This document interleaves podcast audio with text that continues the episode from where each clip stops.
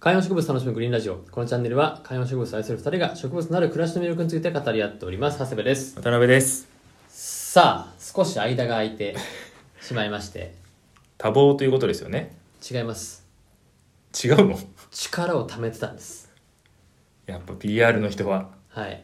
何やってもうまいこと言うっていうそうですよ、皆さん。僕らは1週間分力を貯めたので、今回のグリーンラジオは、初めましての人も楽しみにしてください。やっていきましょうはい。今日は、今日は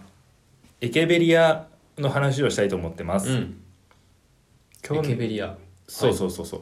えっ、とちょっとね概要欄にもいくつか貼りたいと思うんですけど去年ぐらいからエケベリアを僕買い始めたんですよ、はい多肉植物のこう葉っぱがロゼット状にうん。連なる、まあ、可愛らしいはい。やつでもともとは、えー、とダイソーでシルバースターですかね、うんそういうのを買い始めてからエケベリアとかその多肉を始めたんですけど去年ねやっぱ結構増やしちゃったんですよねうんうんうんうん。まあ、手軽に買えるからね。そうあのベイさんも買ってたじゃないですか、はい。徒長しました。あ家の中でやってたからっていうことですよね確か、まあ、でも、そう、でも外にも置いても結局徒長しましたね。だからなんか僕も難しいなって思ったのうは、ん。日差しを当てたいんだけどダイソーで買って直後外出すと、うん結構早消しちゃうやつがあったんはですいよ、はいはい。まあ、それまで中にいたからね。そうそうそうそうそうまあただダイソーにもあるしその JA とか僕らがよく行くようなところにも300円とかであるので、はい。結構ちょこちょこ買ってきたんですうよ、んうん。去年の冬っていう風にしていったらまあそのトレイいっぱいになるうとんういうか、んうん。これ多分エケベリア好きな人結構共感してくれると思うんですけどうん。トレイいっぱいになってうん。で寄せ植えとかもしたんですようん。わかりますあのちあの鉢の中にいろんなこうエケベリアをわかるわかるわかる。詰めるやつでもねやっぱタニカーの人たちがやってる そうそうそうタニカーがやってるやつでしょタニラーの人たちですタニラータニラーで結構そ小れさいあの車のおもちゃはそうそう小さいブブリキのやつとかにやるやつ、はいあ何 別の別の面白い今入れようとしてましたあそれはトミカーですねすいませんトミカですねは、はいい、ごめんなさいタニラーの人がごめんなさいなんですかそういや今のところ編集して切ってもらっていいで すかはいブリキのほらおもちゃみたいなのやるじゃないですかブ,あ、はいブリキ缶みたいなやつとかね、はいやるんですけどで僕もやってたんですよ、うんうんただあんなに皆さんがやるほどうまくできないなっていうのもいやーそれだってあの素敵な感じでねいやわかるわかるあれちょっとちょっとアート的要素あるもんねそうそうそうそうそうそうなんですけどひと夏を越してですね、うん結構成長したんですよやっぱうんうんりいろんなものが、綺麗にそのロゼッタ状を保って大きくなってった大きくなってるのもあるし、うんなんかこうなんていうんですかあのちょっと縦長に伸びる徒長じゃなくて単純にこうはい背が高くなるやつもあるんですよね、っていう風にしていったらボリュームも出てきたんですようんでこれちょっと少しこの真冬に入る前にうん綺麗にしときたいなっていうのがはあっいて、はい整理しているんですけど多肉ってどうやって増えるか知ってますどうやって植えるか知ってます増え増えるか、あ増えるか、うん、えー、どういうことだろ葉ざしっていうのをするんですようはいはいああはいはいはいあの多肉の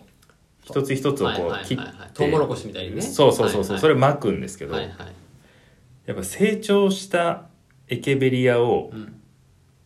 整理するとそのボロボロ落ちるのがめちゃめちゃ出てくるんですようんうんうんうんで根元の方のやつとかねそうそれをちょっと今チャプターの画像を見てほしいんですけ どいや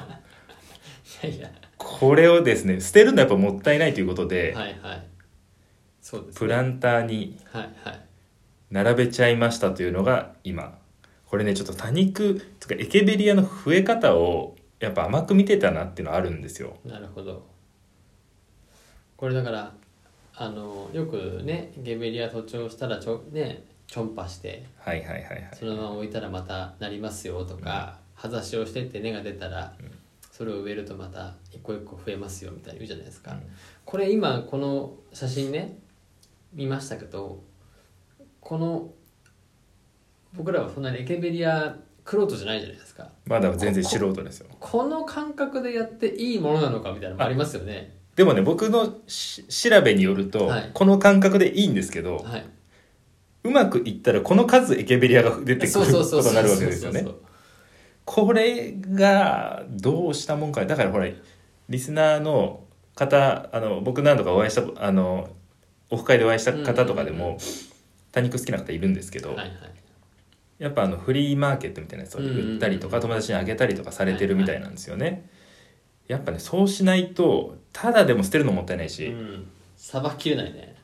そうなんですしかもほらこれから出てくるのって別にあの魔法の実じゃないからいろんなものが出てくるわけじゃないじゃないですか、うんうんうん同じものが同じように出てくるかうんらそうね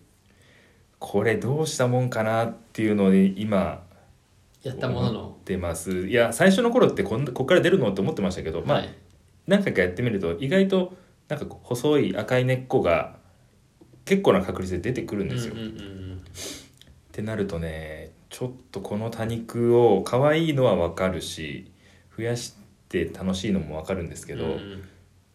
あと1ヶ月後とか自分が今どういう状態になってるのかっていうのが気になるんですよね。じゃあこれ要するに根元に小株的なものが出てくるわけでしょそうなんです結構ね小株の状態めっちゃ可愛いんですよ。そうだからロゼッタのそう超超ちびちちっびロちゼゃッいタができるわけでしょ